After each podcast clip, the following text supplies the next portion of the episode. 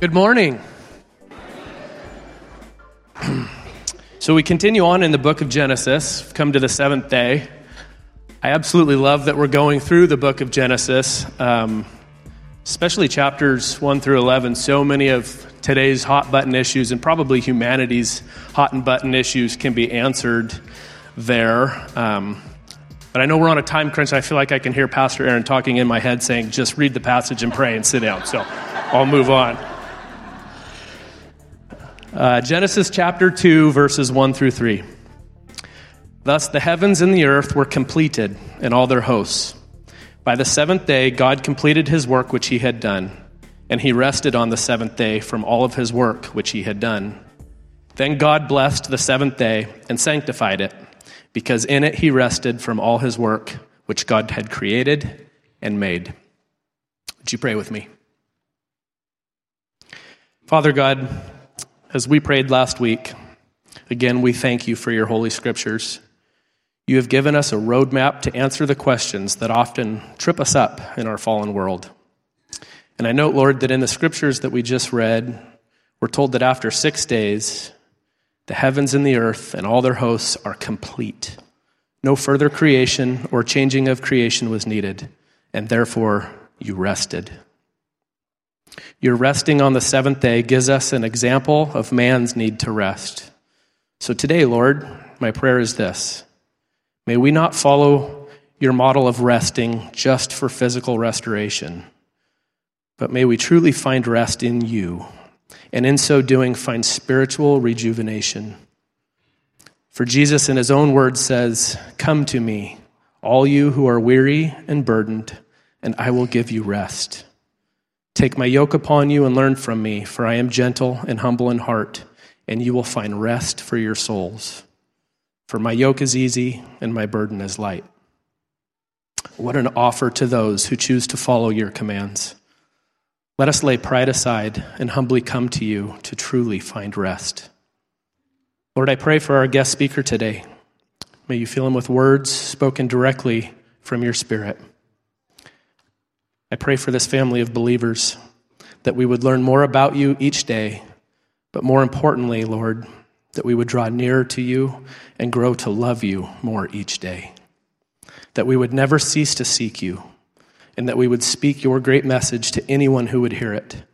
That we would model your likeness to anyone who would see it, and that we would extend your great love to all, even those who would choose not to receive it.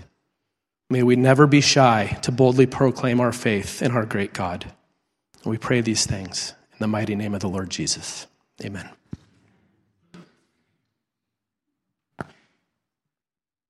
Thanks, brother. Well, good morning, IBC family.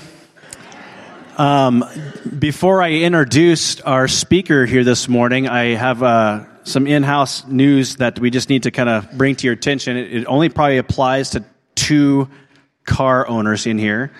Uh, there's a gray Pontiac and a blue Nissan that have their lights on. If that is you, your lights are on.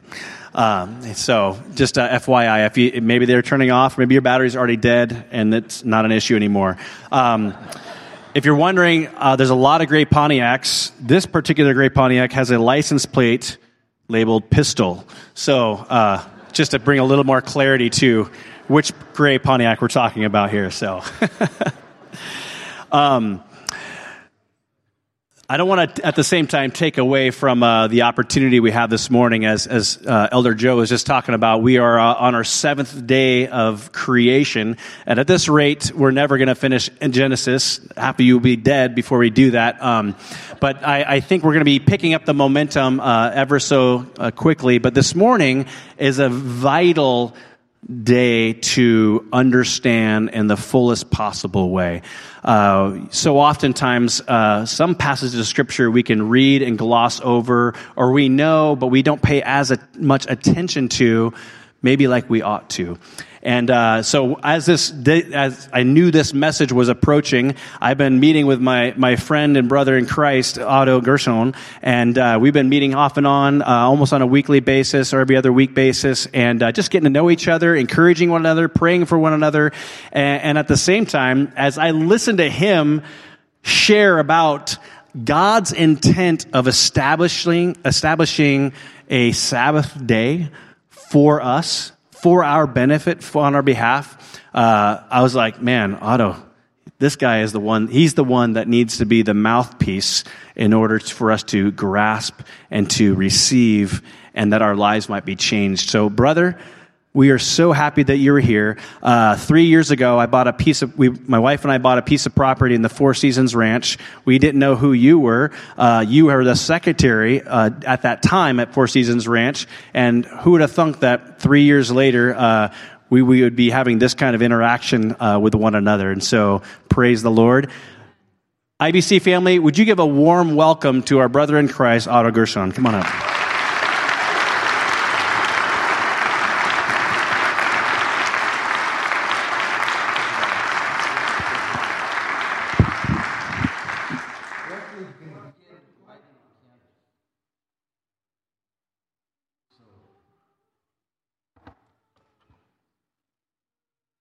Sabbath, on Friday evening, we light the candles. Obviously, it's not Friday evening, but uh, we're doing this for illustration. So, thank you for having me. Thank you for your patience. Um, let us put our eyes on the Lord.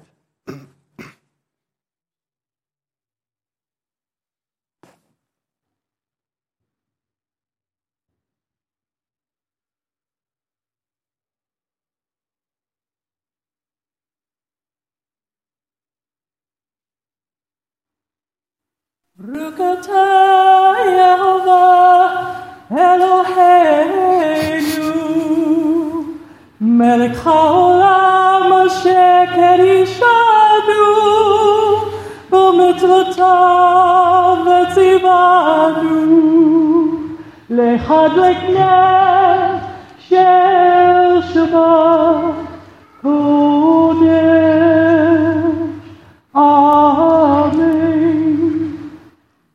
are you, Lord our God, King of the universe, who has sanctified us with your commandments and has commanded us to keep the Sabbath holy. Amen.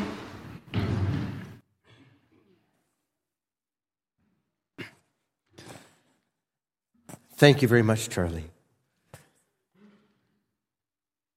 The elder's prayer was absolutely beautiful, but uh, could we pray together again? Father in heaven, Lord, we thank you for your loving kindness in granting to us eternal life in Messiah Yeshua. Father in heaven, we thank you for the blood of Yeshua. We thank you for the resurrection of Yeshua. And Father in heaven, we thank you for your word that instructs us in the way. And Lord, you have called us during such a time as this. It is a time of, of trembling, it is a time of fear. It's a time, Father, when we need your wisdom more than anything else. And we need your presence, Father, for you to be as your Son to be wisdom walking with us. Father, we invite your Son into our hearts this morning, and we ask, Lord, that you would open our hearts to receive the revelation of your word. Father, to receive the revelation of your heart and to understand, Father, the times that you have called us. In the name of your Son, Yeshua HaMashiach, we pray. Amen. In light of that, uh, forgive me if I, if I say Yeshua Oftentimes, rather than Jesus, um, it's just my, my tradition. That's what his mother called him, so it's okay. Um, and, and I will refer to, to, uh, to God's name as Yehovah, which is the, the Hebrew, um, it's the sacred name that, that uh, we Jews are not supposed to say, but the Lord said, use my name and bless the people in my name. So I, I use his name. The slides up here are a little bit off of the slides that I have, and so there may be a little bit of confusion in that regard. Please bear with me. I have many slides, and so I really need to uh, press through this.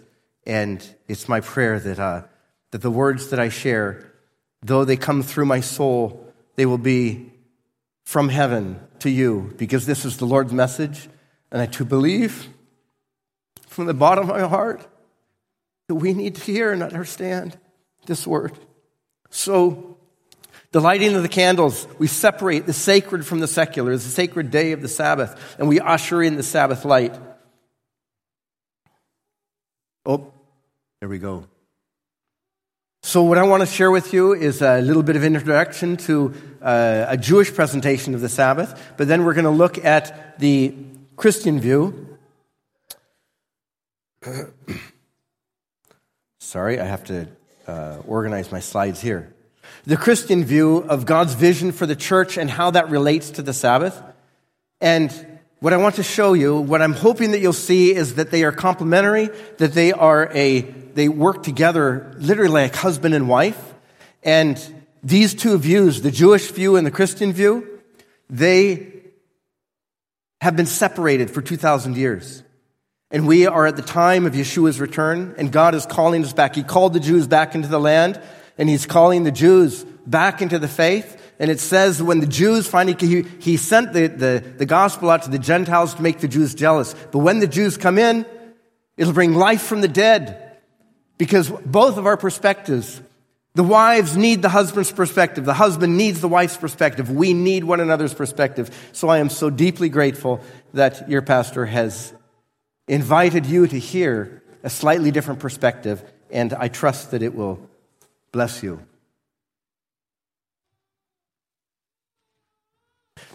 Let's read the fourth commandment. Remember the Sabbath day to keep it holy. Six days shall you labor and do all your work, but the seventh day is the Sabbath of Jehovah your Elohim.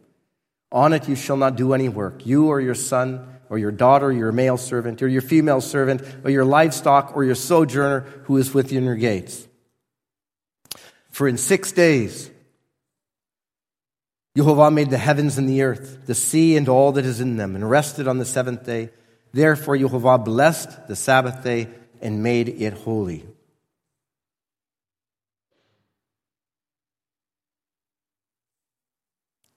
So now let's invite the Sabbath bride. Come, my beloved, to welcome the bride, the presence of Shabbat we receive. Guard and remember in one divine utterance. We heard from the one and only God. Jehovah is one and his name is one. For renown, for splendor, and for praise. Come, my beloved, to welcome the bride, the presence of Shabbat we receive. To welcome the Shabbat, let us go, for it is the source of blessing.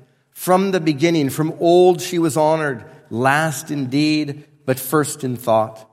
Come, my beloved, to welcome the bride, the presence of Shabbat we receive. O sanctuary of the King, royal city, arise and depart from the midst of upheaval. Too long have you dwelt in the valley of weeping. He will rain compassion upon you. Come, my beloved, to welcome the bride, the presence of Shabbat we receive. Shake off the dust and arise. Dress in garments of glory, my people. Through the son of Jesse, the Bethlehemite, Redemption draws near to my soul. Come, my beloved, to welcome the bride, the presence of Shabbat we receive. So we invited the bride in, and this may sound uh, uh, foreign to you, but I'm hoping that you're going to see by looking at the Christian view the combination, the, the complementary nature of this. What is God's vision for the church?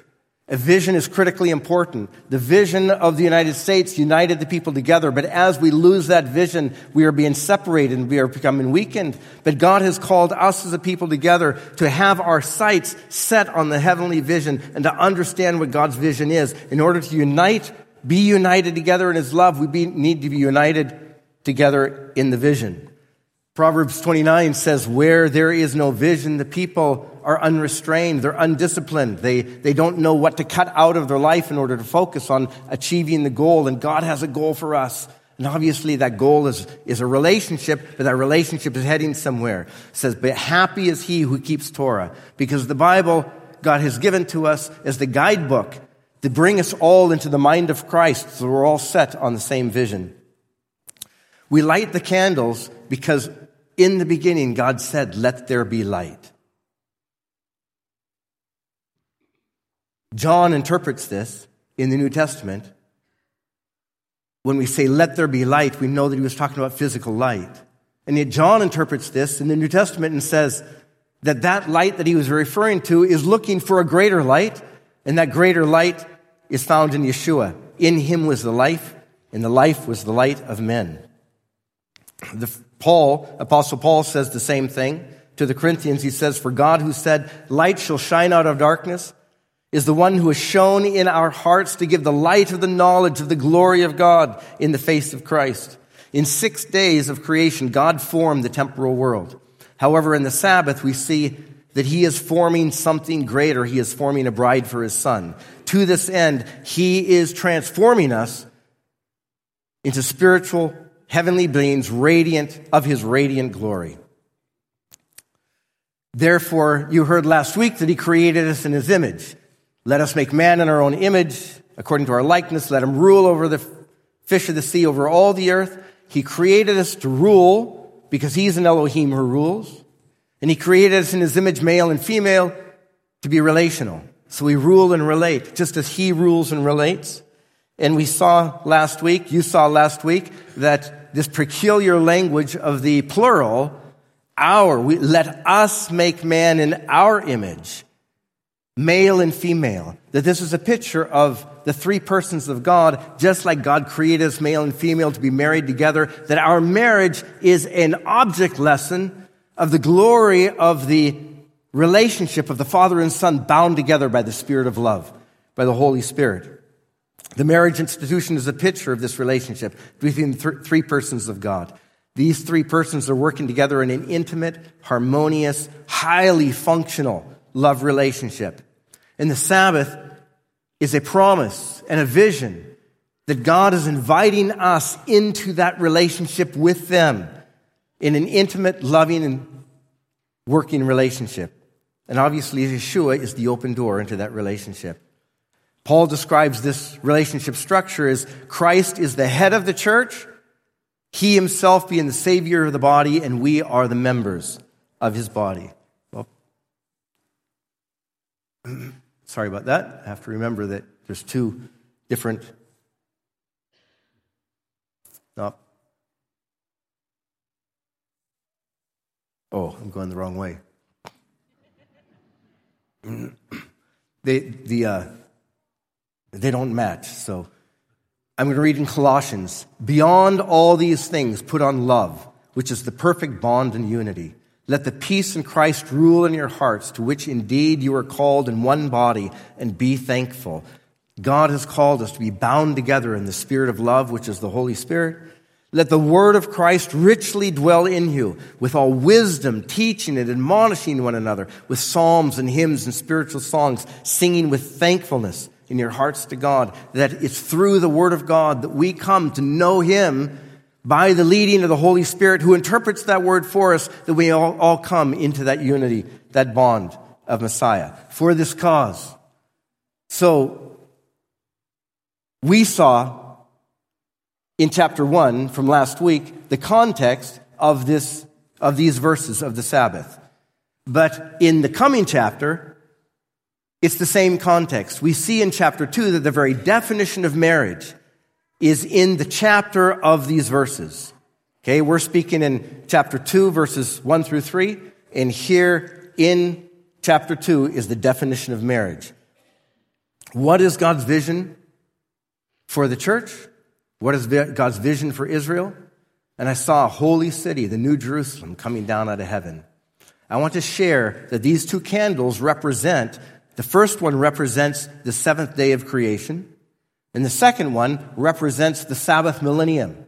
A day is as a thousand years, a thousand years is a day. If I had the time, I'd show you the incredible pattern of the first day, what happened on the first day, let there be light, and how it corresponds to the first thousand years. The second day to the second thousand years. Third day to the third thousand years. It's this table of contents in the first chapter of of Genesis that explains the entire plan of God leading to the messianic kingdom where the bride and the groom will dwell together, reign together with all glory.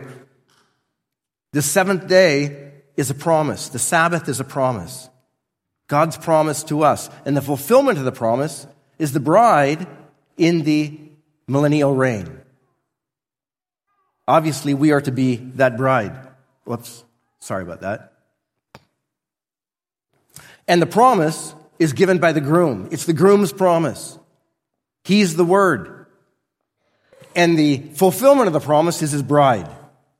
In Exodus 31, it says, You shall surely guard my Sabbaths, for it is a sign between me and you throughout all your generations, that you may know that I am Jehovah who sanctifies you. So the Sabbath is a sign of the millennial reign to come, but it's a sign of a relationship between God and us, between me and you. Recognize the passion, the love relationship. And what is He going to do? He's going to sanctify us. That is, He's going to transform us into our, from our lowly estate, from our prostitution of our sin, and bring us into the glory of a spotless bride. And this is his work. So there's two creations. This is the heavenly city. This is the promise that God has given to Abraham. He didn't give it to the church. It is the church's promise. But he gave it to Abraham. We inherited it. The church inherited from Abraham. By faith, Abraham lived as an alien in the land of promise, in a foreign land, dwelling in tents with Yitzchak and Yaakov, fellow heirs of the same promise. For he was looking for a city which has foundations, whose architect and builder is God. This is God's promise to Israel.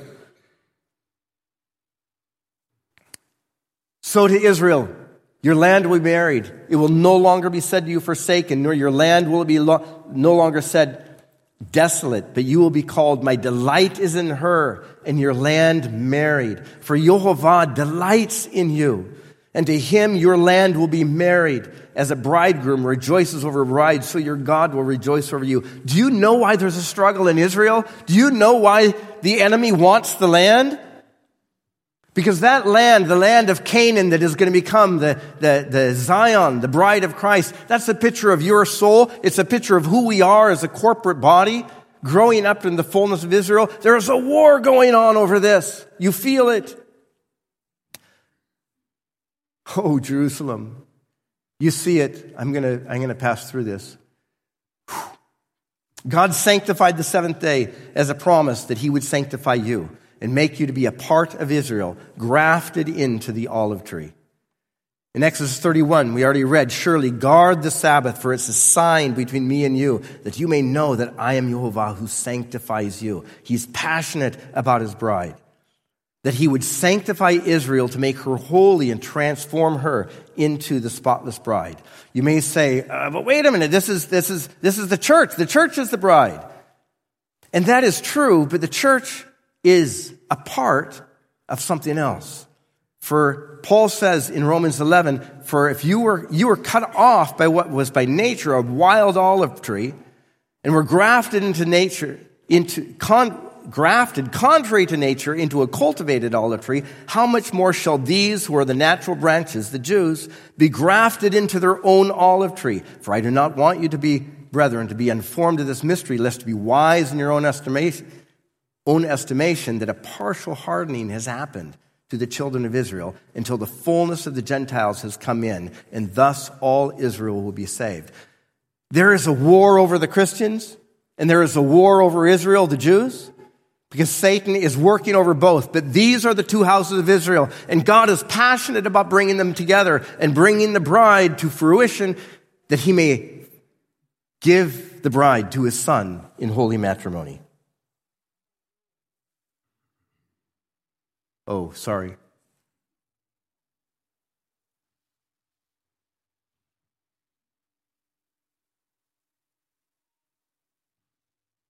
Remember, Paul says to the Ephesians about the one new man of these two houses coming together. Remember that you were at that time separate from Christ, excluded from the commonwealth of Israel, and strangers to the covenants of promise, having no hope and without God in the world.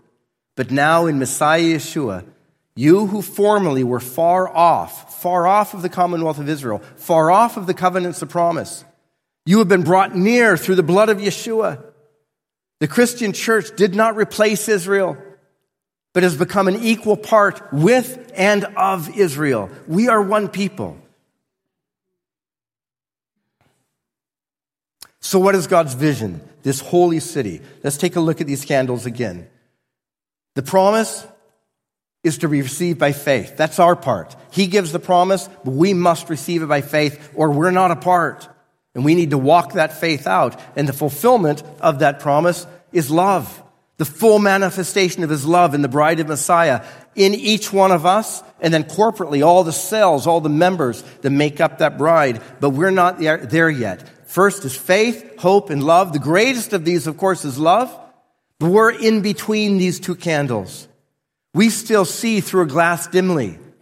We don't see the full love of God. When we do, we will radiate with that love fully. But we're still walking by faith in hope for what we do not see. He is the way. He points, this is the way, walk ye in it. And how do we know the way? In between this, uh, in this, we have the, the, the, the challah, we have the bread. And that bread is a picture of the manna, and that manna is a picture of the Word of God. So where does faith come from? Faith comes from hearing and hearing from the Word of Christ. But that Word that God gave to us is the Word of Torah. The whole Bible begins with Torah. And, God, and Yeshua said in the Sermon on the Mount, do not think, I'm sorry, hope, the way, faith by hearing, do not think that I came to abolish the law or the prophets. I did not come to abolish, to fulfill. The prophets are speaking of what is to come. They have to come to pass. That cannot be abolished. The law is the patterns, the blueprint of his vision. That can't be abolished. It must be fulfilled. And it's going to be fulfilled in Messiah, and we're waiting for it to be fully fulfilled. In Jeremiah 6, it says, This is what Yehovah said Stand by the ways and look and ask for the ancient paths. Ask for that ancient vision. Renew that ancient vision where the good way is and walk in it that you will find a resting place for your souls. And Isaiah chapter 58 says something similar, except that that ancient path became ruins. So there's a need. Some of you among, some among you will rebuild the ancient ruins, will raise up the old, age old foundations. And you will be called the repairer of the breach, the restorer of the paths in which to dwell, repairing the, the two houses of Israel coming together, renewing the vision that uh, uh, was distorted. It was distorted by the Jews, so we rejected Messiah, and then it was distorted by the Christians through the Catholic Church and the Protestants uh, rebelled against that and said, no, we need to come back, we need to come back to the first century, but they never made it back behind Constantine. So it's still a Constantinian church. We need to repair the age old foundations, especially in these last days. That's Isaiah chapter 58, verse 12. But the next verse is if, because of the Sabbath, you turn back your foot from doing your own pleasure on my holy day and call the Sabbath a delight, the holy day of Jehovah honorable and honor it, desisting from your ways, from seeking your pleasure, from speaking your own word, then you will take delight in Jehovah. And I will make you to ride on the heights of the earth. I will feed you with a heritage of Jacob, your, your father for the mouth of Jehovah has spoken. The Sabbath is not done away with. He says we need the Sabbath in order to connect with Him. He is our Sabbath, but He's given us the sanctified day to, to, to desist from everything and come into His presence and be alone with Him as a date in that passion. We need to have that passion. So He is the truth. In Romans 1 5, it says, We have received the grace of apostleship, apostleship to bring about the obedience of faith among the Gentiles for his name's sake. Truth comes by hearing the word of God, and we need to walk in it. We need to obey it. If you love me, you will keep my commandments. It's absolutely critical if we're going to be in a right relationship that we walk together and he is walking in accordance with his commandments and he requires that we walk with him also. In John chapter 8, if you continue in my word, then you are truly disciples of mine, and you will know the truth, and the truth will make you free. So we're in the middle. We're in the hope. We're working out. We're battling out sin. We're battling out persecutions. We're battling out lies and disinformation and, and, and wrong mindsets. And re- re- truth is a, is a weapon of warfare that overcomes that and makes us free. It says in Ephesians 5 that it is disgraceful even to speak of the things which are done by them in secret. But all things become visible when they are exposed by the light. For everything that becomes visible is light. Truth is immutable. You can drop 10 atomic bombs on truth and it will not even scratch it. But lies, by definition, are vacuous. They have no substance at all. That's why a lie is a lie. It's pretending to have substance, but it has no substance. You bring truth into the lie, it exposes it, and it makes it light. You see the lie, you see that it's evil, and everybody runs away from it because it's a lie. This is the light that exposes the darkness. In John 1 5 says, The light shines in the darkness, and the darkness does not comprehend it. And finally, the life. And again, the life, we have John, in him was life, and the life was the light of men. That's the light that shines in the darkness. He is the light. Therefore, we must have a relationship with him. I am the bread of life.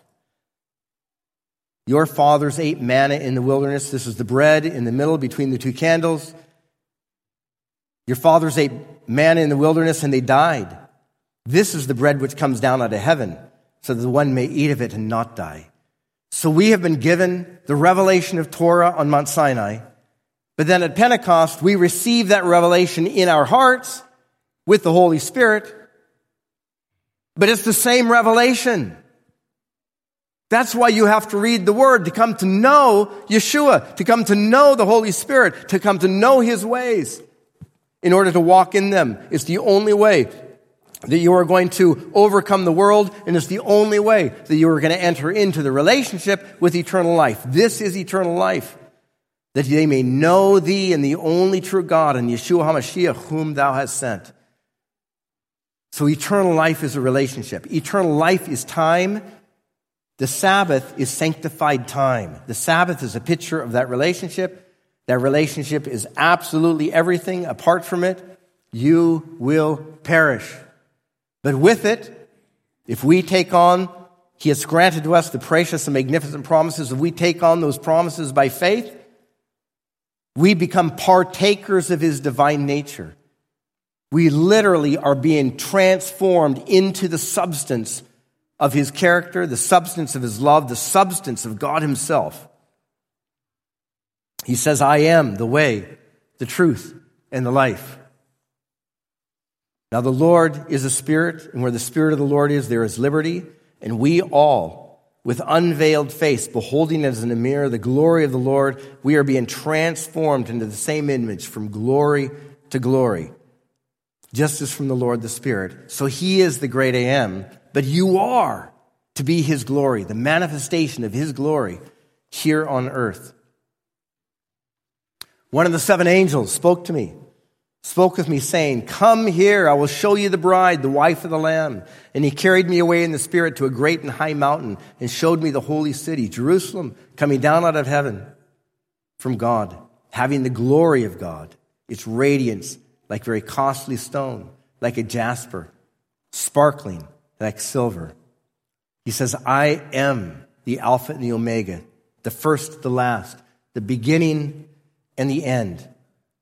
Blessed are those who wash their robes, that they may have the right to the tree of life and may enter into the gates in the city. The tree of life is the bridegroom. The city is the bride. All of this is consistent. It's all about the bride. This is the vision. God is passionate. We get so involved in the things of the world. We forget what life is about, why God has called us. That's why we don't keep the Sabbath.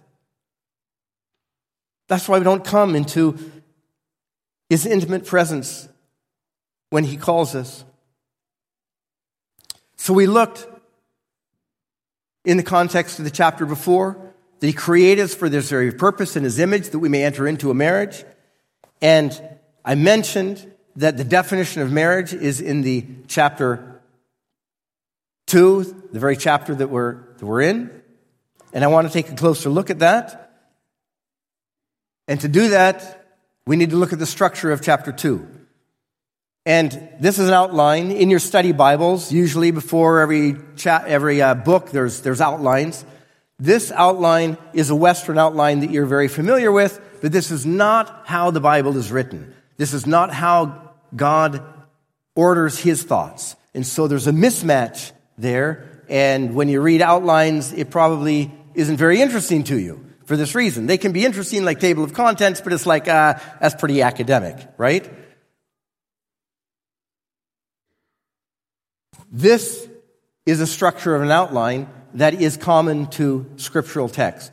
This is of John chapter 16 when Yeshua is speaking to his disciples. Jesus is speaking to his disciples. And you see that at the at the top, there's, a, there's an A and there's an A prime at the bottom, a B and a B prime, a C and a C prime.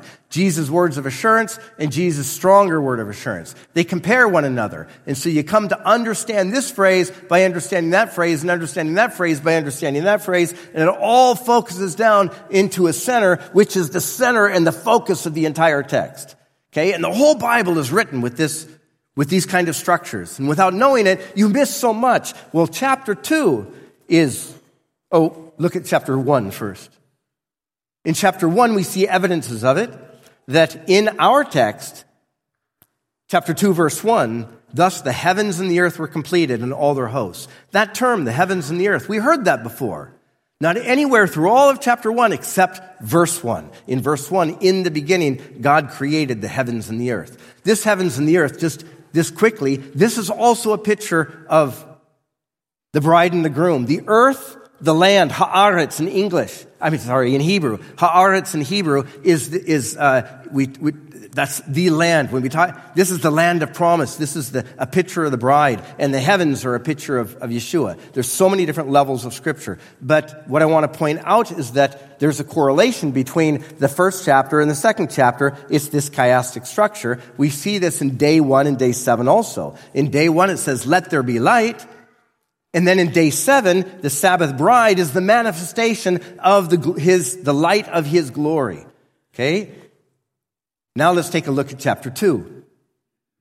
In chapter two, the first three verses are, whoop, sorry.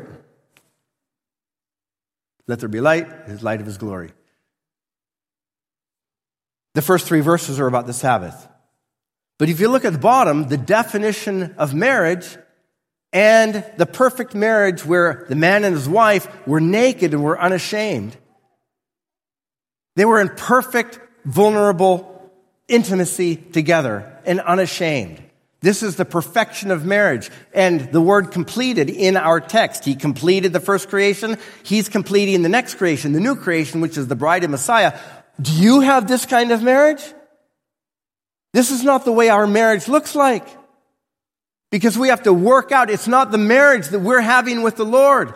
We're going through 6,000 years having to work out and come to that perfect peaceful marriage. Okay, you can see that this chiastic structure gives a lot more information. It, it, uh, you see that God forms the man and he forms the woman. He plants the garden with trees and he plants the man in the garden. And then there's the river. It's like, what are those rivers about? Without going into it, because I don't have the time, let me just tell you that it's about the choice. These two trees.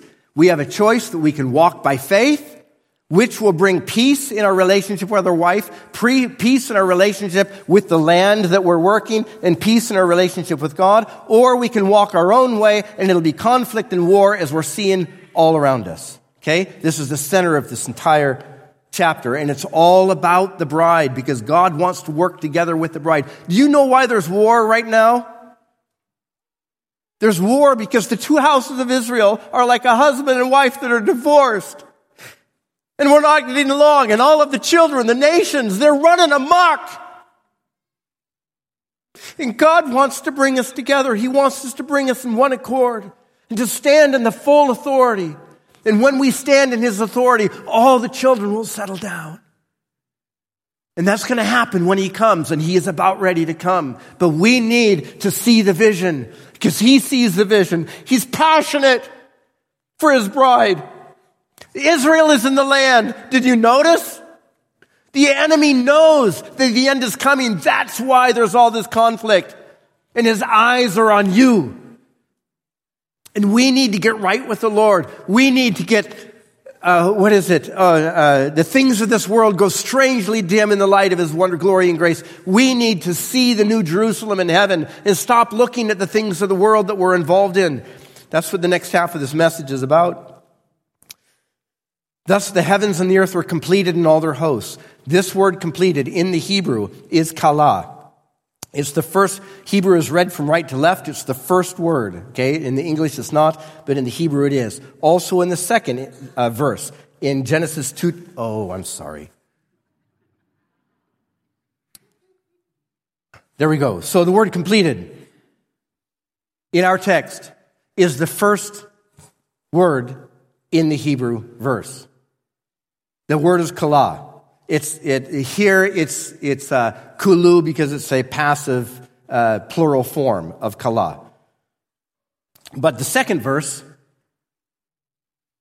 the word also is the kala, and it's the first word of the verse. Why is this significant? Because the word, whoop, yes, the word means completed, finished, is kala, as a verb.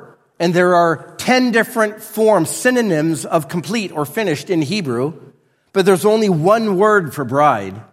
And this word as a noun is bride.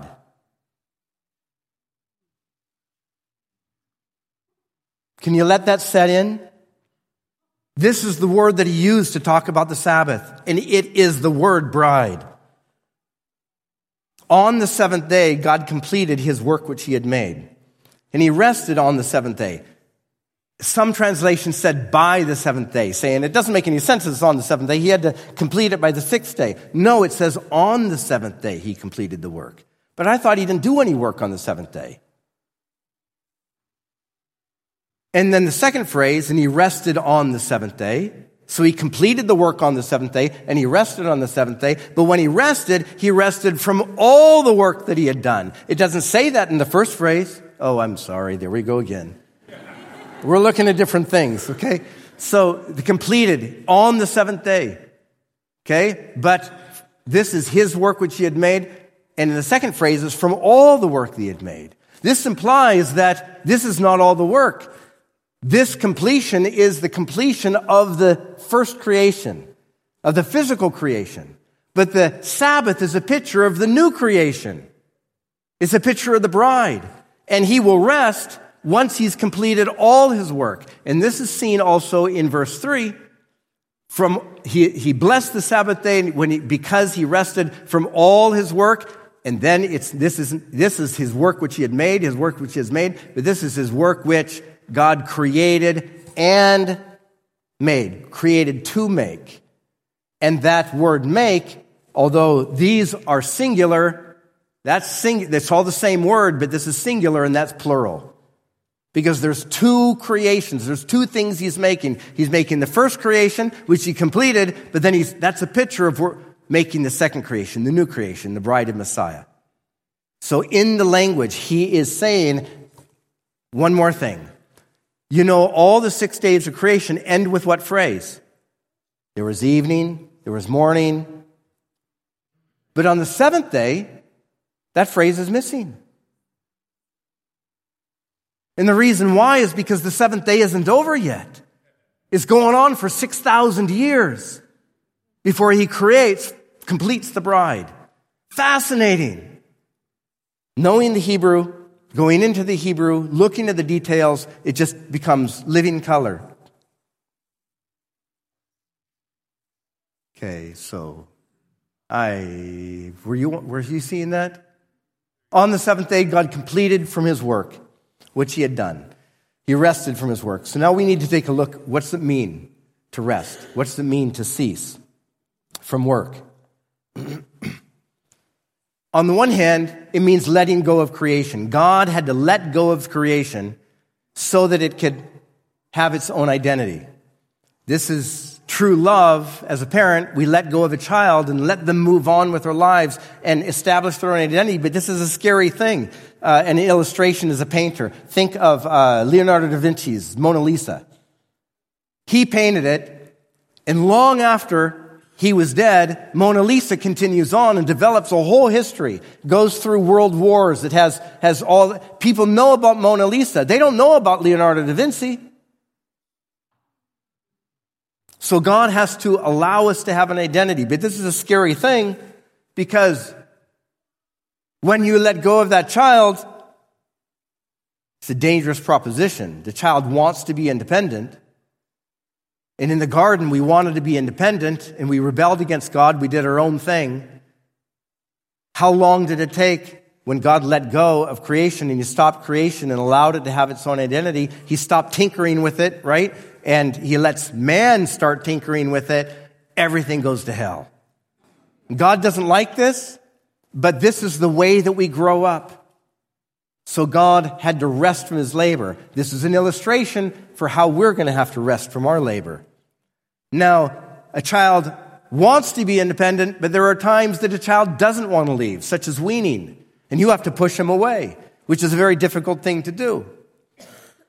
It says in the Corinthian church that God had given them all these spiritual gifts, all these powers. They were delighting in these powers. They were delighting in, in all the, the wonderful things, the intimacy they had with God. But the problem was, is they were walking in insufficient obedience. They weren't going out. They were given those powers for a reason. And that is to go out and to dispel the darkness and win souls for the Lord and transform the world. And they weren't doing that. And so they were getting involved in sin instead. And so Paul said there's this man who's involved in sin and he gave him over to Satan for the destruction of his flesh. Well, God will give us over to Satan when we're not willing to go out and go into the work. Now, this may be confusing. It's like we're talking about rest and you're talking about going out to work. Yes, we are, but this is a different kind of work. When you come into the presence of the Lord, when you come into faith in Messiah Yeshua, what work were you doing beforehand?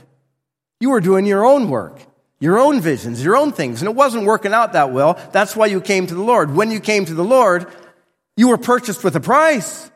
And you laid down your work and you picked up His work. And you were full of that fervent love for Him at first, but eventually you get involved in the world, and especially in the United States, there's so many things you can do, and you get involved in your work again. And you pick up your work. You need to rest from your work and you need to pick up his work and move forward with him in partnership. It's not your work, it's his, so it's not heavy on your responsibility. Uh, yeah, there's so many things I want to say. Um, but I better get the right slide up. The Corinthian church, you didn't even have it. Wow. Okay, the work that we have to do, we are called as priests to go out to war, and we are given weapons of war to be successful. We are the front line. We are the light of the world. Satan knows that very well. He wants you to stop being involved in God's work and get involved in your own work and your own visions because he knows it's total vanity and it doesn't hinder him at all.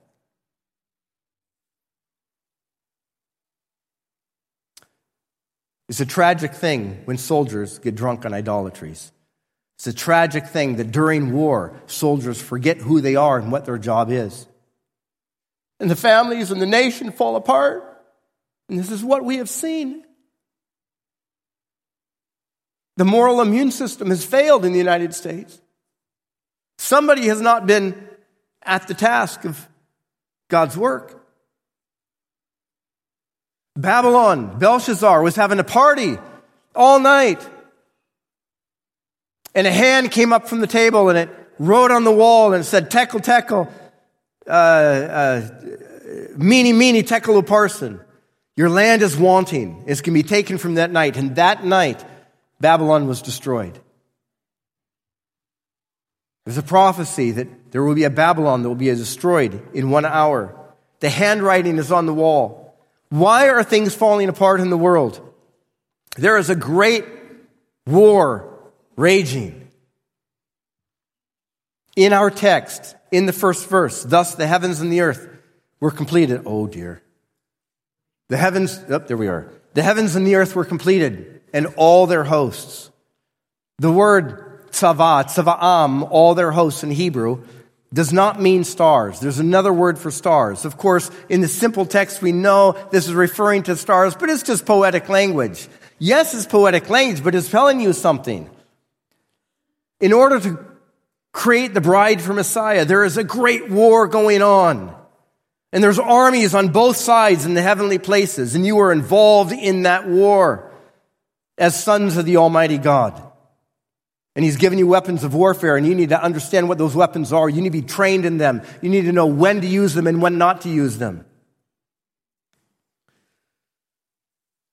So we step out to do work, God's work.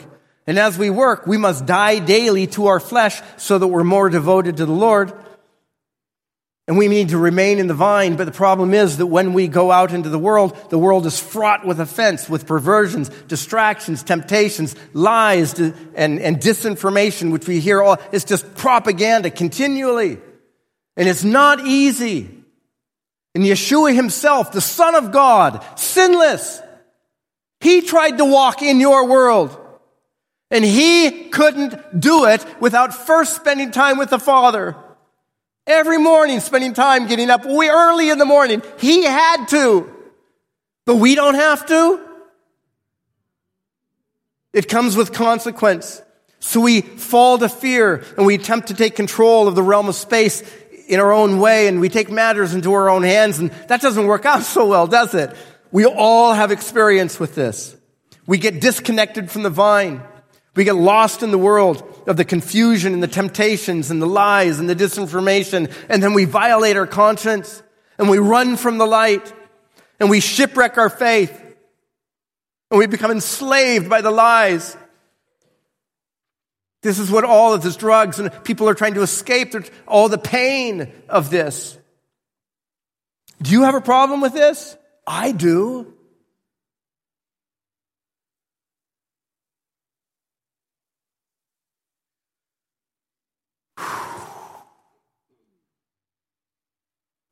It's at this point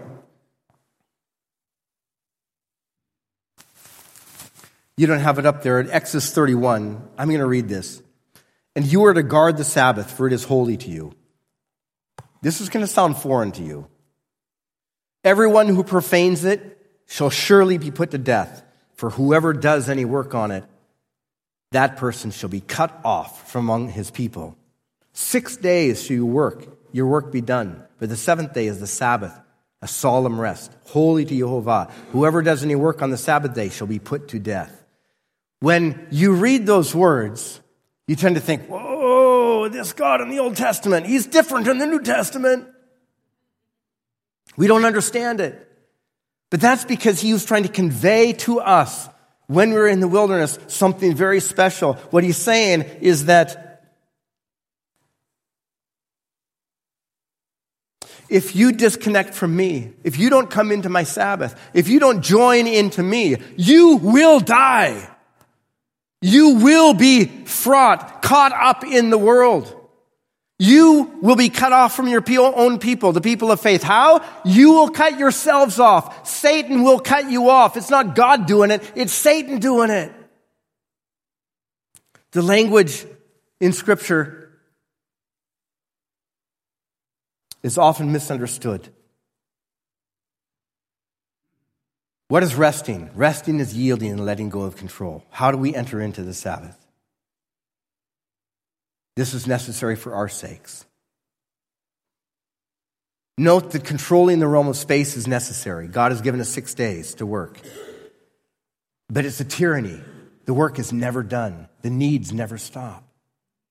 In Genesis chapter 3 verse 17, this is concerning the curse on the land so that Adam toils and sweats to bring, bring forth food and it just brings up thorns and thistles. And then it says, and you are dust and to dust you shall return and it's all futility. And this is the slavery of the world. When we go out in the six days, the whole world walks by slavery. But that wasn't our experience in the Garden of Eden. in the Garden of Eden, we were called to cultivate the land. That's work. It's the same word, avodah, to cultivate the land, as when we go out. But that word has two meanings in Hebrew. The word avodah means worship and it means labor, means slavery, it means worship and it means slavery. Okay? When we were serving Pharaoh, we were worshiping him. We were doing his bidding.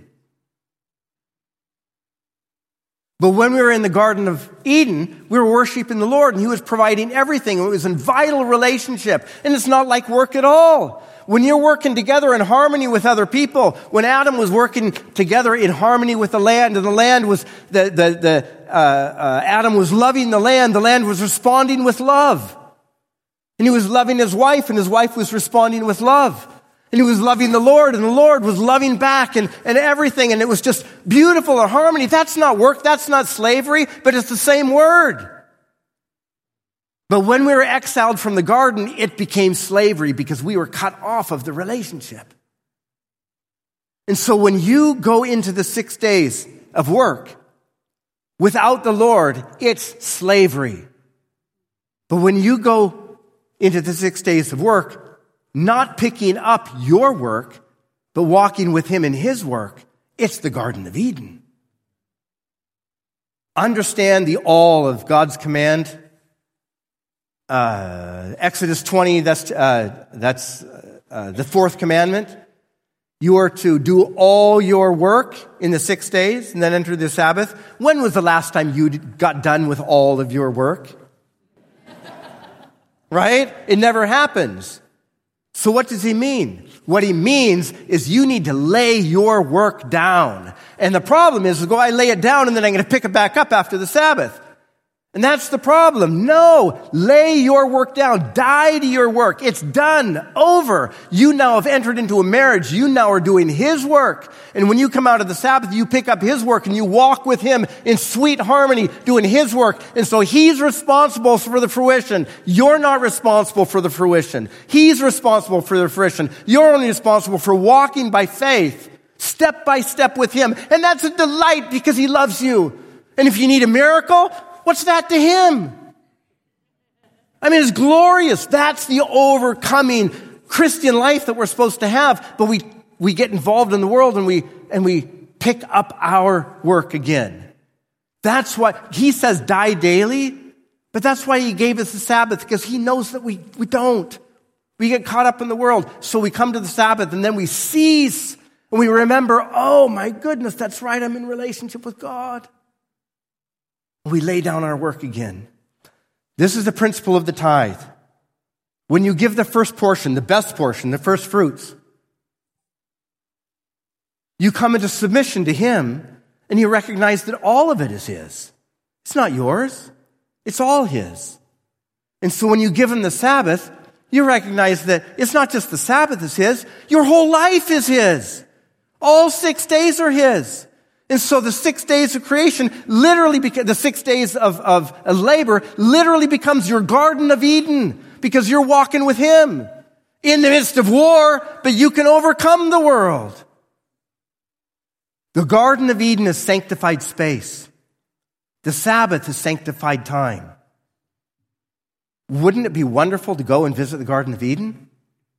God is inviting you into the Garden of Eden by coming to the Sabbath and then entering into the continuing in the Garden of Eden throughout the week. This is a mystery. This is profound. Understand that this is his house. We must abide in his word. Hebrews chapter 3 says, uh, uh, Beware while it's still called today, that you don't harden your heart such that he will not allow you to enter into his rest. You need to obey his commandments. You need to walk by his commandments. You need to walk with him. In John 14, 15, it says, If you love me, you will obey my commandments. We must right, reconnect with our husband. Are we getting this? Does this make sense? Hallelujah. It's our life. Paul says, For I am jealous for you with a godly jealousy, for I betroth you to one husband, so that to Christ, I might present you as a pure virgin. He's speaking to the Corinthians who were going astray. They were delighting in all the powers of God, but they weren't walking in his commandments. They weren't walking in that first love. They thought they were, but it was false. In verse 3, Genesis 2 3, God blessed the seventh day and made it holy. What is that blessing? He is the blessing. We know that. I am the vine. Oh, yeah, you are the branches. Abide in me and I in you. As the branch cannot bear fruit of itself unless it abides in the vine, so neither can you unless you abide in me. I am the vine, you are the branches. He who abides in me and I in him, he bears much fruit and with joy. For apart from me, you can do nothing of significance. Everything you do apart from me is filthy rags, vanity, smoke in the wind, at best. We must reconnect with our husband. I'm going to move on. We must walk in the obedience of faith, which is his word, but that word is a double edged sword. That word is applied to us. Repent, we heard earlier today. Repent. We apply that word to ourselves. And as we do, we cut away everything that is preventing us, hindering us in our relationship with the Lord so we get closer and closer to Him and more and more like Him, shining with radiant glory while becoming more strangers to the world. And finally, we must be pitchers and not cisterns. What does this mean?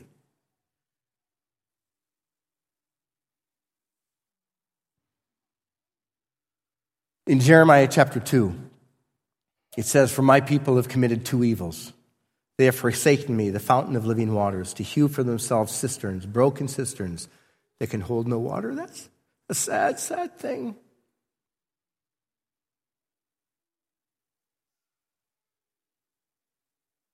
How do we understand this? It helps to understand that you are to be pitchers. We are to be pitchers we're to come to the fountain of living water as pitchers and be filled up with living water. Not for the purpose of the joy of being filled up. That's our benefit, our relationship with Him. But a pitcher, the waiter goes and he pours and fills the glasses of all the people in the restaurant. And we are to take that living water and we are to take it into the world and distribute it in the world as the angels coming up and down on the, on Jacob's ladder. We are, we become those angels. In Hebrew, angels as messengers. We become those messengers. We have access through Yeshua to the heavenly places in order to get the living water and to bring it down to feed the people with love. We are his servants. We are the ambassadors of reconciliation. We are his bride operating in the earth. We need to operate as pitchers. But the problem is, is that when you pour water out, you start getting scared that you're not going to have enough money the next month. And you get scared. And as a result, you stop pouring water out and you stop giving freely. You've received, freely give, and we stop giving. And when we stop giving and we become pitchers of water, we're no longer pitchers. We're cisterns. That's what a cistern is. And the water starts getting stale in the cistern. And we get scared because it starts evaporating, and then we get cracks and it starts losing. You go, oh no. So we go out on our own way and we work with people to try to invest in other people to see if we can get more water and, and fill up, but it's not the same water and it's just not working. We become broken cisterns. We need to get connected back with the King of Kings and be about His work, be ambassadors doing His work. This is the cry of the Father's heart. He is lonely for you. He wants relationship with you. Hell is breaking forth in the world and it's only going to get worse and you know it because the devil knows he only has a short time. And the people of Israel is back in the land and the ministry of Yeshua is working in the land of Israel and, and, and people are listening to Yeshua. And the globalists have started the war in Israel, and the globalists have started the war in, in, in Ukraine, and the globalists have started the, did the whole uh, pandemic thing to, to take over the finances and bring in a new world order where there's uh, cashless society. All this is happening. This is on their agenda, but God is doing this for your sakes. The things of this world are being shaken. They're being judged. They're coming down, and they're not coming back up. Because God wants you to let go of the things of this world and get in touch with Him. And to come to Him in a Sabbath, come to Him. Separate yourself. Cease from your work. You need to. We need to. It is our life to rebuild the ancient ruins. So, how appropriate our brother in the prayer said, Come to me, all who are weary and heavy laden, and I will give you rest. Take my yoke upon you and learn from me, for I am gentle and humble in heart, and you will find rest for your souls, for my yoke is easy and my burden is light. Let us pray. Father in heaven, we thank you. We thank you for your word. We thank you for your love. We thank you for calling us home. We thank you for giving us a clear message, a clear word that we can hear that we need to come to you. We need to connect with you in a way we've never connected before. Father, we see the world falling apart around us. Lord, it is tragic. It is traumatic. People dying without you. Father, we get scared. Lord, we ask that, I ask that this word would penetrate our hearts. I ask, oh Lord, that you would open our eyes fully, that we would see there is no other hope but letting go of the things of this world and connecting with you and finding our first love and becoming the vessels of your life, your overwhelming power and glory as we walk in the world, walking on the raging, stormy waters rather than underneath them. Oh, Father in heaven, please press this word deep into our hearts that it may bring forth fruit of eternal value 60, 30, 60, a hundredfold. Help us, Lord, to corporately agree together and work together in one mind. Father, we may become a powerhouse of your glory, of your love. Lord, I ask your blessing upon this assembly. Oh, Lord, bring this to pass in a whole new way. Bring a whole new revival. Oh, Lord God, glorify yourself, we pray. Oh, Lord, bless this community. Bless Port Angeles, the North Olympic Peninsula. Bring a revival to our land. Bring us back to our first love. We do thank you, Father, for putting this passion in our hearts and this desire and, and teaching us how to pray. Let's pray together. Our Father, who art in heaven, hallowed be thy name. Thy kingdom come, thy will be done on earth as it is in heaven. Give us this day our daily bread and forgive us our trespasses as we forgive those who trespass against us. And lead us not into temptation, but deliver us from the evil one. For thine is the kingdom and the power and the glory forever and ever. Bless you, praise you, Lord. Baruch Hashem. Bashem Yeshua.